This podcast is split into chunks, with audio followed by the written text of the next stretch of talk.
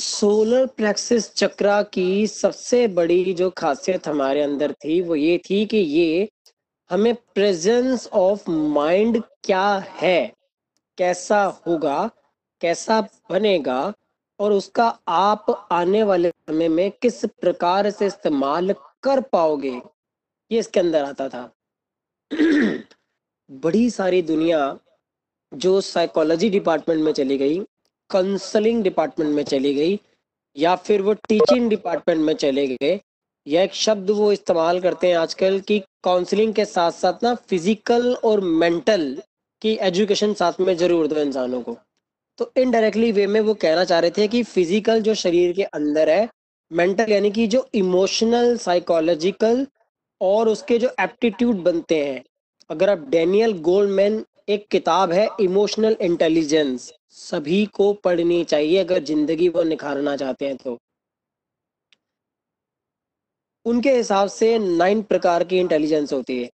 और हमारे हिसाब से हम ज़िंदगी में अपने पड़ोस और मोहल्ले को देख के, अपने बच्चों के, अपनी लाइफ के कंपेरिजन करना शुरू करते हैं कि लाइफ ऑलमोस्ट कैसी चल रही। तो ये सारी की सारी चीज़ें जो है, वो अपने आप आनी शुरू हुई कनेक्ट होनी शुरू हुई धीरे धीरे लोगों के बीच में जानी शुरू हुई। लेकिन पहले क्या था? हम एक सामाजिक दायरे में रह के काम करते थे। हमारा परिवार जो था, वो चार लोगों का नहीं था। उसमें पूरा का पूरा पंजाबी में कहते हैं कुलमा, यानी कि पूरा का पूरा परिवार में लोगों के सदस्यों की भीड़ थी। एक बंदा अगर कमाने वाला है तो एक परिवार संभालने वाला है। वो बाकी सब मस्ती खोर होते थे। छोटे भाई का जो बेटा है, वो तो भूल ही जाओ। छोटा भाई जो अगर वो नहीं कमाता तो वो परिवार के काम में करने, मस्त रहता था। बड़ा भाई घर में कमा के लेके आता था। तो साथ में जो छोटा भाई है, उसके अगर बच्चे भी जाते तो वो भी उसी परिवार में रहता था। लेकिन वो सबको बांधते थे, आपस में एक दूसरे के सुख दुख में साथी होते थे, समस्याएँ आने पे एक दूसरे से बात करते थे, जिससे उनके अंदर जो प्रेजेंट कंडीशन उनकी लाइफ में थी वो इमोशन ट्रांसफ़र हो जाते थे एक दूसरे में। फिर एक बात, हमेशा अपने से समझदार व्यक्ति से ही सलाह लेने का हमारे यहाँ पर प्रचलन था। आज भी है। उसके पीछे कारण ये नहीं कि वो ऊपर समझदार है। कारण ये था कि हमें उसके प्रति एक विश्वास था, मन में एक सरेंडरनेस थी कि वो हमारे प्रश्नों का जवाब दे पाएगा। वो क्यों दे पाएगा? क्योंकि उसने ज़िंदगी में बहुत सारी ऐसी चीज़ें झेल ली थी। बर्दाश्त कर ली थी। उनसे वो निकल कर आया था, जिनके बारे में अब वो एक्सपर्ट हो चुका है, वो अच्छे से सलाह दे सकता है लाइक हमारे घर के बड़े बुज़ुर्ग। तो जब भी कोई नया काम, कोई नई कंडीशन कोई भी नई सिचुएशन आती थी, अगर हम उसमें फंसते थे तो वो हम अपने उन्हीं बुज़ुर्गों के पास जाके सलाह मशवरा करते थे। और हमेशा उनकी कही गई बातों का जब हमारी ज़िंदगी में असर देखा जाता था तो सिर्फ़ उनकी एक सलाह कि इसे ऐसे नहीं करना, आप इसे ऐसे करके देखो। तो ज़िंदगी बदल जाती थी जब वो उसे इस्तेमाल करते थे। आज रिवर्स हो गया है। आज आप देखोगे आउटर कंट्री में एक कॉन्सेप्ट है कि वहाँ पर फैमिली का कॉन्सेप्ट नहीं है। हमारे भारत में एक फैमिली कॉन्सेप्ट था। वहाँ पर 18 साल से पहले को सेल्फ अर्नर बना दिया जाता है। और 18 साल तक सरकार उन्हें पालती है, उसके बाद वो खुद छोटी मोटी जॉब करते हैं और आगे बढ़ते हैं। अच्छा बारह, तेरह, चौदह, पंद्रह, सोलह, ये वो एज होती है जब इस टाइम पर माँ बाप का सबसे ज़्यादा सपोर्ट बच्चों को चाहिए होता है। इस दौरान उनका दिमाग केमिकल के सिक्रेशन प्लस उनकी गड़बड़ियों से सबसे ज़्यादा जूझता है। और इस दौरान जब उन्हें इमोशनल सपोर्ट पीछे से मिलता है उनकी मेंटल कंडीशनिंग होती है। इसी के बाद उनका एक मेंटल एटीट्यूड तैयार होता है। अच्छा इसे हिंदी में मनोवृत्ति कहा जाता है। यानी कि मन के आकार को ढालने का नज़रिया तैयार होता है, जो पूरी ज़िंदगी अगर वो आगे जाके एक एरिया में फंस गया। एग्ज़ाम्पल के लिए अगर आप अपने बच्चों को सरस्वती विद्या मंदिर स्कूल में पढ़ाते हो तो उनकी शिक्षा बहुत अच्छी कही जा सकती है। लेकिन अगर बदले में हमने आप डाल दो तो पक्का है कि वो उन्हें ये ईसाइयों की तरफ़ प्रभावित करने की पूरी कोशिश करेंगे। अच्छा अब यही आप आ जाओ वह पढ़ लिख के जे पहुँच गया और गलती से वामपंथियों के हत्ते चढ़ गया या लिबरल्स के हत्ते चढ़ गया। तो अभी तक तो वो बेचारा काली माता की पूजा कर रहा होगा, वैष्णो देवी की पूजा कर रहा होगा, नवरात्रि रख रहा होगा, लेकिन बस वहाँ जाएगा वहाँ पर क्या हो रहा है? बीड़ी सिगरेट सेक्स मस्ती मज़ाक टीचर की धज्जियाँ उड़ाना कॉन्सेप्ट खत्म करना और वो चीज़ें बताना प्रैक्टिकली जो एटमोसफेयर में वर्क ही नहीं करती हैं लॉजिकली वो उन्हें इम्प्रूव करके उनका साइंटिफिक तथ्य दे देते हैं। एक एग्ज़ाम्पल मैं आपको देता हूँ कि कैसे वो बच्चों को मोल्ड करते हैं। हमारे साथ भी ऐसा हो रहा है। अगर हमारे में से भी कोई इंसान परिस्थितियों से जूझ रहा होगा ज़िंदगी के सरकमसांसेस में फंसा हुआ होगा। उस दौरान कोई आएगा जो अंधविश्वास के नाम पे या फिर नई टेक्निक के नाम पे नए भगवान के नाम पे, किसी नई ताकतवर हीलिंग टेक्निक के नाम पे आपको अपनी तरफ़ लगाने की कोशिश करेगा और लगाने के बाद उसके पीछे से वो अपना प्रोपेगेंडा शुरू कर देते हैं। ईसाई लोग इसके लिए बहुत ज़्यादा बदनाम है, मुस्लिम लोग इसके लिए बहुत ज़्यादा बदनाम है। और इसी में आजकल हिंदू संप्रदायों में बड़े सारे बाबा लोग हैं, बड़े बदनाम है। और सिखों में अगर आ जाए तो बहुत सारे डेरे खुले हैं जो अपनी अपनी परंपराएँ बनाकर लोगों को असल जो ग्रंथ थे, असल जो हमारी वेद शिक्षा थी, असल जो हमारा ज्ञान था, जो हमारी विजडम विवेक थी, उससे मोड़ रहे हैं। अब क्योंकि वो लोग भी नए नए बने हैं नई नई चीज़ें सीख रहे हैं तो उनके अंदर जो आ रहा है वो बताते जा रहे हैं। मैंने इस चीज़ को बच्चों ने बड़ा महसूस किया क्योंकि हमारे पापा ग्रंथी थे और एक शब्द वो थे कि वो एक ना अणख होती है पंजाब में भी, नहीं भैया, हमें ना इंसानियत को आगे रख के चलना है और ये जो होते हैं ना यहाँ के नेता लोग मंदिर या मस्जिद के या गुरुद्वारों के, इनके नीचे लगना तो मैंने बड़ी बार देखा है कि वो हमेशा उनकी लड़ाइयाँ उनसे होती रहती थी मतलब शब्दों के व्यवहार के बाण चलते रहते थे। इसलिए नहीं कि उनके नीचा दिखाना है, इसलिए कि वो जो करना चाहते थे वो पॉलिटिक्स के ज़रिए से अपनी टांग ऊँची रखने के लिए कुछ बेसिक्स को, कुछ एथिक्स को दबाकर वो काम करवाते थे जो नहीं होने चाहिए। और बदले में जो उनसे लड़ेगा, जो उनसे भिड़ेगा तो फिर उसका वही हाल होगा जो आज भी हो रहा है। या तो खत्म कर दिया जाएगा, या उसे नकार दिया जाएगा, या उसकी इज़्ज़त करने की कोशिश टिल देन एंड अगर वो बेचारा मेच्योर नहीं हुआ इमोशन से या फिर फ़िज़िकल वर्ड से या पैसे से तो उसे दबा के वहाँ से बाहर निकाल दिया जाएगा। ये बहुत हुआ। बड़ा करीब से देखा। आज जब इसको प्रैक्टिकल लाइफ में उतार के देख रहे हैं तो लाइफ में लोगों के साथ भी ऐसे ही हो रहा है। जब लोग अपनी ज़िंदगी में बहुत अच्छे लेवल पे पहुँच जाते हैं तो वो क्या है? लोगों को उनसे फ़र्क पड़ता है। वो असल में इंसान कैसा है, लोगों को यहाँ फ़र्क पड़ता इससे कोई फ़र्क नहीं पड़ता उसके पास कौन सी डिग्री है, कौन सा स्किल उसे आता है, या कौन से काम में वो माहिर है जिससे कि वो उनके साथ है। हमेशा लोग हर किसी के साथ इमोशनली अटैच होते हैं, ना कि वर्क और एथिकली एथिक्स सिर्फ़ एक हिस्सा होते हैं। तो आपके 12 से लेके 16 और उसके बाद की जो वो एक्चुअली में पीक एज होती है, जिसमें हॉर्मोन्स का सिक्रेशन बदल जाता है। एक मेल जवान हो जाता है, एक फीमेल जवान हो जाती है। अभी यही दोनों 12 13 या उससे नीचे की एज में आपस में एक दूसरे को मारते थे, कूटते थे भाई बहन के रूप में, घर में या बाहर, स्कूल के रूप में। कोई फ़र्क नहीं पड़ता था। अब यहाँ पे फ़िज़िकल चेंज हो जाते हैं। बॉय की दाढ़ी मूछे आ जाती हैं फीमेल की ब्रेस्ट डेवलप हो जाती है, उसका फ़िज़िकल अट्रैक्शन चेंज हो जाता है, अब उसकी चाल ढाल बदल जाती है। वो नहीं बदलती। समाज बदल रहा है क्योंकि समाज में जैसा दिख रहा है तो वो सबको देख के सीख रही है। और यहाँ माँ बाप से उनकी लड़ाइयाँ शुरू हो जाती हैं। क्योंकि हम अपने नज़रिए से अपनी ज़िंदगी जी रहे होते हैं वो अपने नज़रिए से ज़िंदगी जी रहे होते हैं। सारी गेम आके फंसती है विजडम की, जो कि सोलर प्लेक्सेस पे आप देखो खाना पीना बदल जाता है, पसंद बदल जाती है। लड़ाई इसी बात की रहती है कि मैं कैसे बेहतर दिखूं, मैं कैसे अट्रैक्टिव करूँ, मैं कैसे लोगों की नज़र में आऊँ, मैं कैसे लोगों तक पहुंचूं, कैसे लोग मेरी वाह वाह करें। अगर आप कर दोगे तो वो आपके भक्त बन जाएँगे, अगर आप नहीं करोगे तो दुनिया वाले उन्हें फंसाएँगे। और ले, एक डायलॉग बहुत ज़्यादा मार्केट में चलता है कि माँ बाप ने पाल पोस के बड़ा किया, नहीं बहू आई लड़के को फंसा के ले गई। वो फंसा कर नहीं ले गई वो प्यार से ले गई। आपने अपने बच्चे को फंसा के रखा था क्योंकि आप अपने बच्चे को इमोशनली अपने साथ अटैच नहीं कर पाए। वो आई उसने अपने प, नए पति को इमोशनली अटैच किया अपने नखरों से अपनी अदाओं से अपने बोलचाल से मीठा बोल के और एंड में फ़िज़िकल ये उसके लिए नया अनुभव था तो वो इसलिए वहाँ जाके कनेक्ट हो गया। और वो सिर्फ़ यहाँ से माँ बाप का कनेक्शन अच्छा नहीं था या माँ की मार या स्नेह ज़्यादा नहीं था या पिता की मार ज़्यादा थी, इस चक्कर में वहाँ पर वो सिर्फ़ लॉजिकल हो जाता है। क्योंकि तो संसार में यही चल रहा है।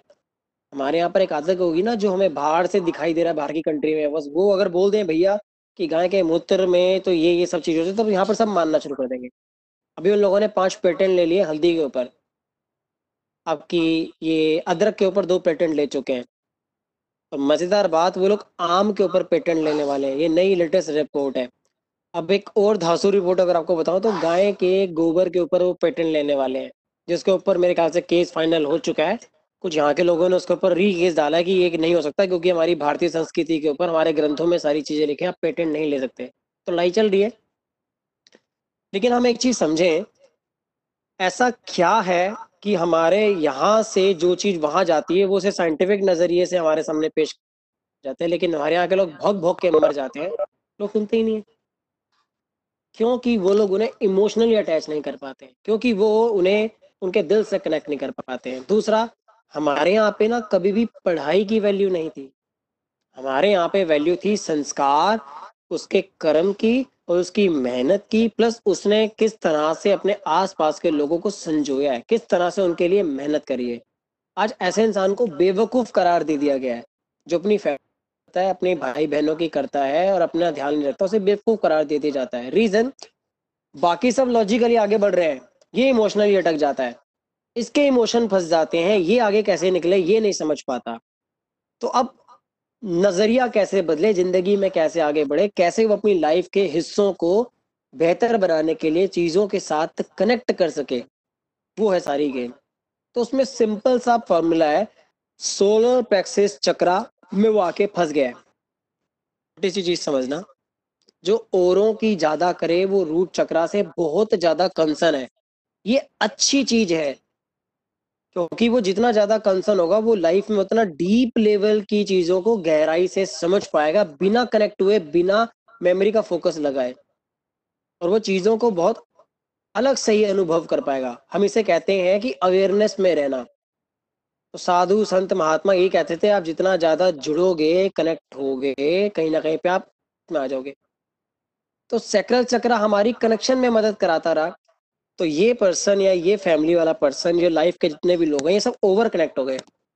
अब जिसको उसने कनेक्ट किया, उसके साथ कनेक्ट नहीं हुआ, ये चीज़ों के साथ कनेक्ट हो गए, उनको कनेक्ट करता रहा।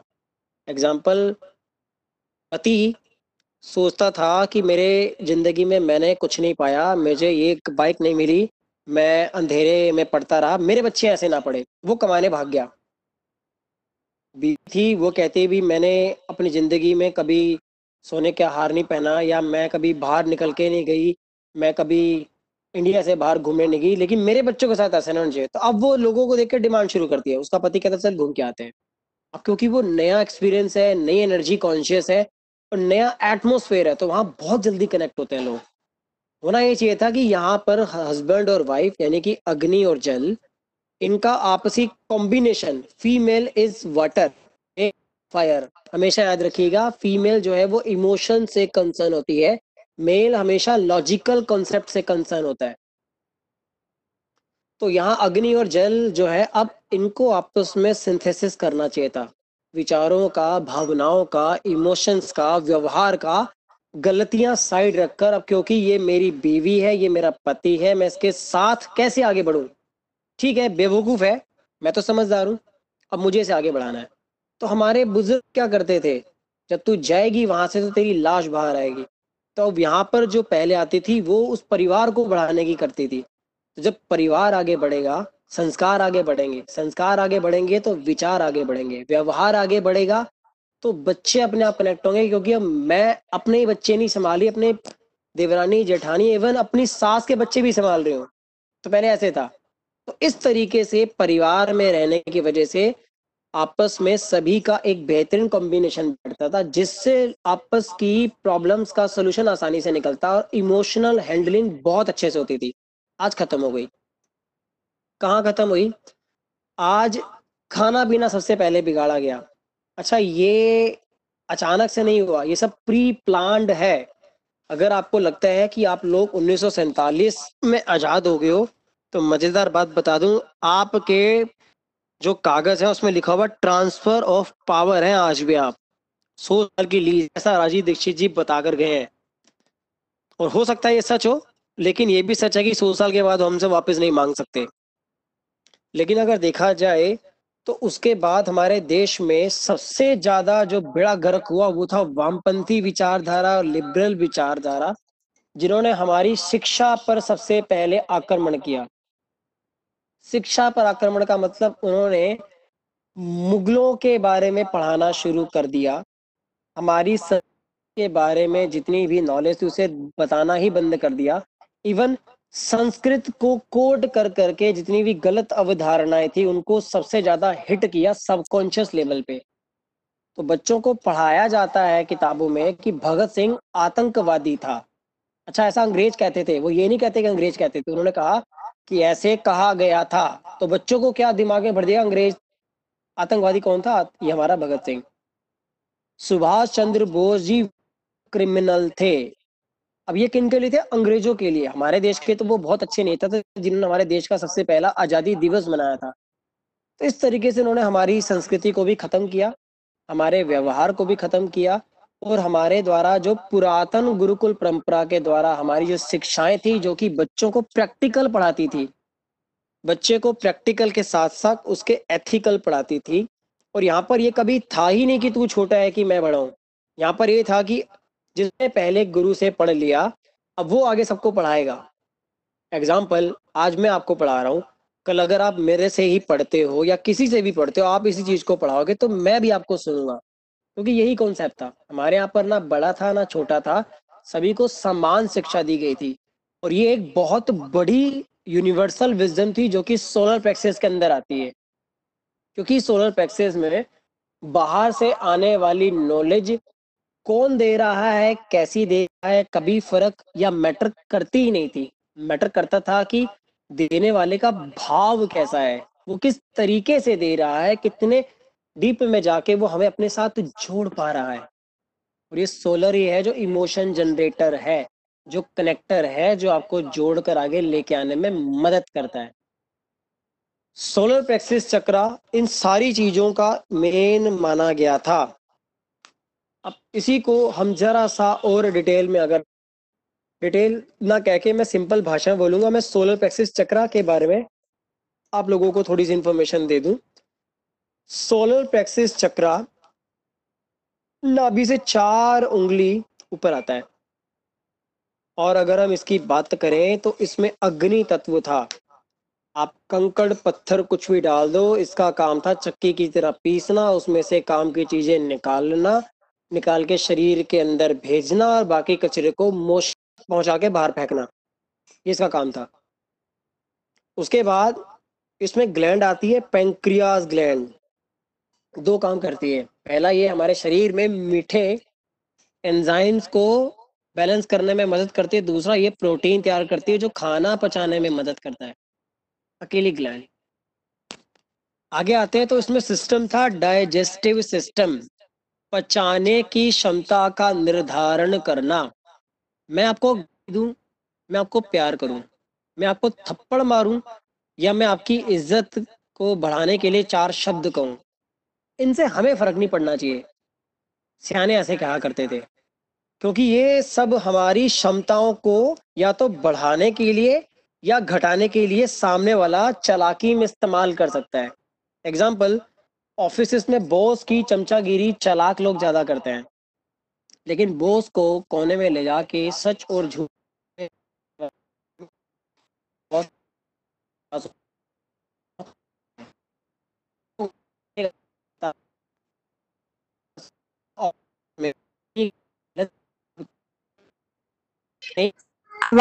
कर पर आप।